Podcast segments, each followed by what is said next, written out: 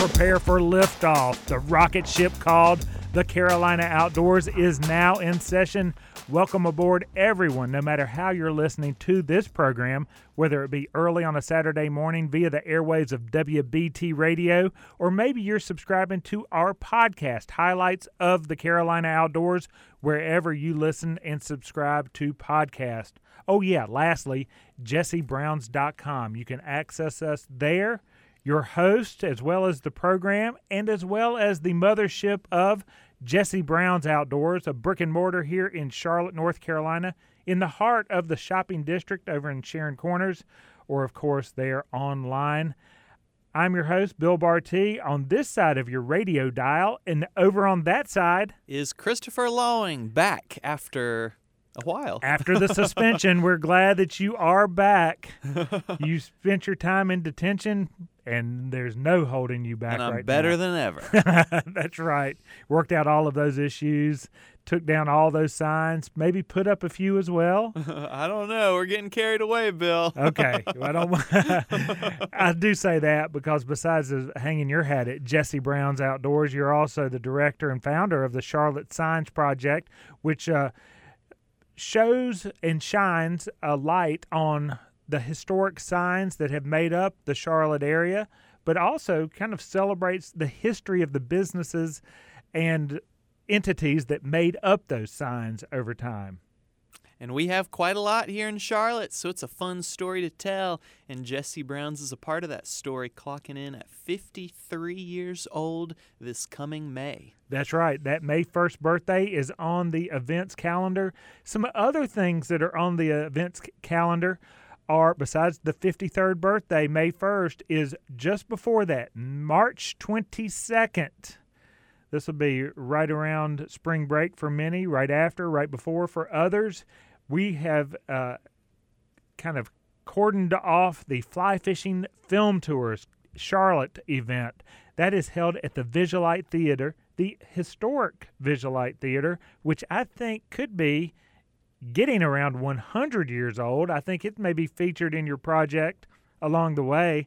But um, that's where the event Fly Fishing Film Tour is going to happen. We have live music starting at 5 p.m. The films start at 7 p.m. And I say films because this is not like a blockbuster movie that you go to to a, a, theater to just to sit and watch. This is several small, shorter films from five to ten minutes in length, celebrating different places to fish around the world, all over the United States, and the filmmakers that brought these things forward. Some of them are human interest stories, some of them are conservation stories, some of them are just celebrating the beautiful places where fish live and where anglers love to go in search of catching these fish. We invite everyone to access tickets over at Jesse Brown's or the Visualite, or you can jump on the Carolina Outdoors webpage there at jessebrowns.com and we'll have the link so that you can get a ticket.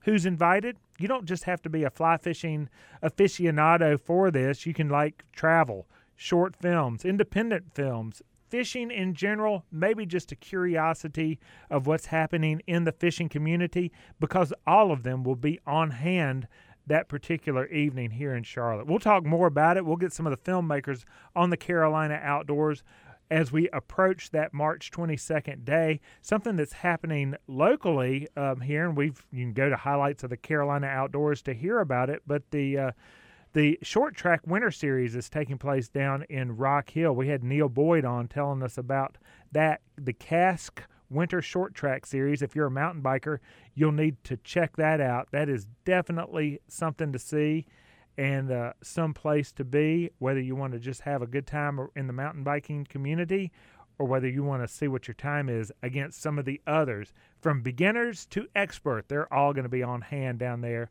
I think we have a few more Sundays uh, with the cask uh, um, track series taking place. Are you going to go down there, Bill, and do a little biking out there on the tracks? I sure do want to. I, that's one of the things I did talk about with Neil during that conversation. Is I, I it was my job to get my tire fixed. I have a flat tire on my bicycle, and oh. it's got a oh. hole in it because I keep I keep I can't find the the hole. I, I think there may be a shard in my frame, because I've bought more than one.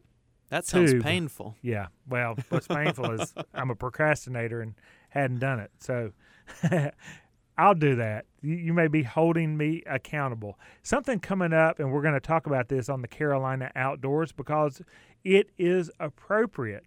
First off, we're going to go to the Carolina coast and find out about the fishing because right now is a great time to head to the coast.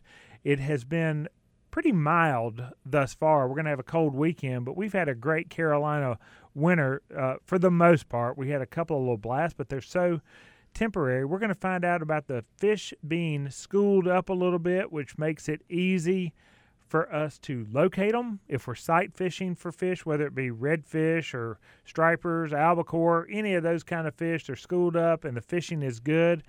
Many times it'll cool off when it gets hot, and that is midsummer and then some. You have to change your style. So, right now is a great time to be at the Carolina coast. We're going to talk a little bit about that. But before we do that, Christopher, let's delve into Valentine's Day. That's right, Bill. You were talking earlier about the heart of South Park, which leads right into Valentine's Day because we have a lot of plans coming up for you. Let's talk about that. But first, Christopher Line there, Bill Barty right here. The Carolina Outdoors is going to take a break, and we're going to come back and cover it all.